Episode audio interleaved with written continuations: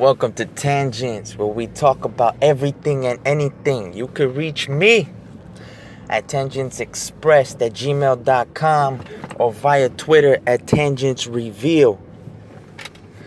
My name is Antonio Villanueva. You can look for me and my articles on Medium. I am a son of Mexican immigrants who are now proud citizens of the United States, and I too was programmed by the public educational system in the United States. Programmed to be an employee and nothing more. Programmed to take orders at all costs. Taught that that's the only way to survive in this country, in this nation.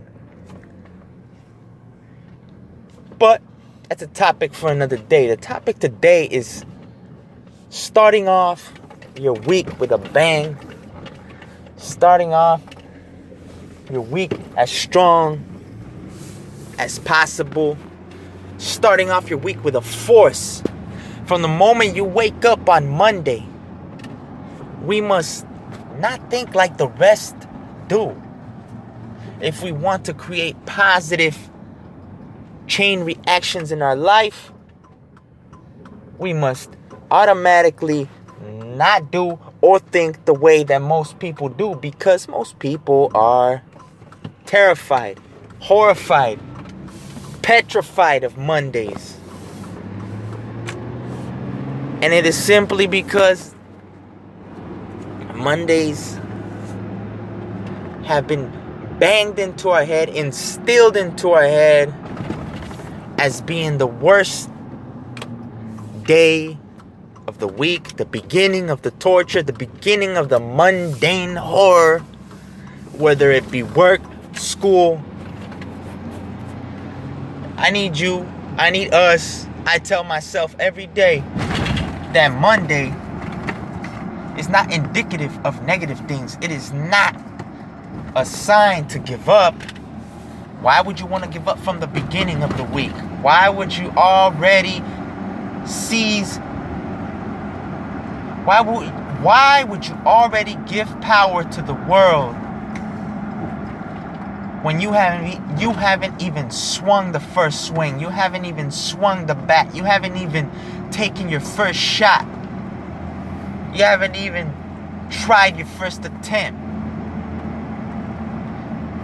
Let's look at Mondays as the beginning of something new, of something beautiful, of something grand. See, the way we talk to ourselves has a lot to do with our moods and how we treat others. See, we need to talk to ourselves how we would want others to talk to us. We need, sometimes we need a kick in the rear. So sometimes we need to give ourselves a kick in the rear mentally. Talk to ourselves every day. Motivate ourselves every day, especially on Mondays, especially when we don't feel like getting up, like getting on with the routine. But what I have come to understand is that routine and our routines obviously develop our habits. Our habits obviously develop our addictions. Our addictions obviously control our lives. So we need to take a hold of our routine so that we can create good habits. So that we can create good addictions addicted to treating others well, addicted to treating ourselves well, addicted to going above and beyond to serve, whether it be in our own company, in our own job, with our family members, with our co workers. We need to develop good habits to develop good addictions. Also, if we want to break a habit, a bad habit, it can only start today, right now, this moment, the decision to break that bad habit. The decision to take it one day, one hour one minute, one action, one thought at a time. We need to shed the negativity. Monday is the beginning of something big, something grand. Monday is a new opportunity. Monday is the chance to have a new way of life. Monday should not be chastised, should not be hated on, should not be something to fear.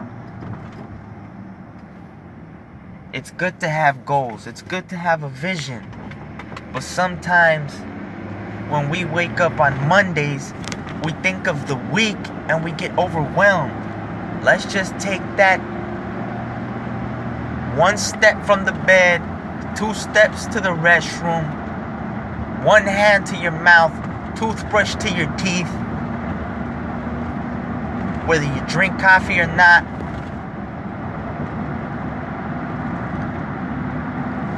let's just slow down. We need to slow down on Mondays. To me, Mondays is a good day to slow down and take in Monday. And that's for the people that actually don't do any sort of work or don't work on their vision or goals or dreams on Sunday. All, all of you people, all of you folks, you understand that the grind is non-stop 24-7 but see i know you guys love the grind. You guys love being in the game. There's no other way to live for you guys and i respect you guys. I commend you guys. Work-life balance is a blurry line when you want to succeed when you want to advance in life when you want to accomplish your goals when you want to provide for your family. It's a blurry line, that work life balance ordeal. Regardless of your job. See, when I was younger, I had very stupid ideas of what my free time should consist of. I thought that when I stopped work, when I when work was over at 3 p.m., 4 p.m., 5 p.m., etc., I thought that that's when my time began. I thought that that's when my time to unwind, my time to have fun, quote unquote, my time to just let it go began. But see, I was programmed. And that's nobody's fault but my own because I was taking in the wrong information, the wrong ideas. I had the wrong role models. But as I grew older, I began to realize that we are in charge of our minutes, of our time, of our hours, of our actions. And so, the more I realized that, the more anxiety I actually began to feel when I remained idle outside of the work outside of the hours of work. And like I said, and like I have said in my other podcasts, I have flaws. I will continue to have flaws and faults. And it's and it's the same battles every day. I still feel horrible when I feel like I spend an hour of idleness in idleness. You know, not everything has to be for work necessarily, but everything is work. Mr. Grant Cardone, if you don't know who he is, look him up. Uh, top man in the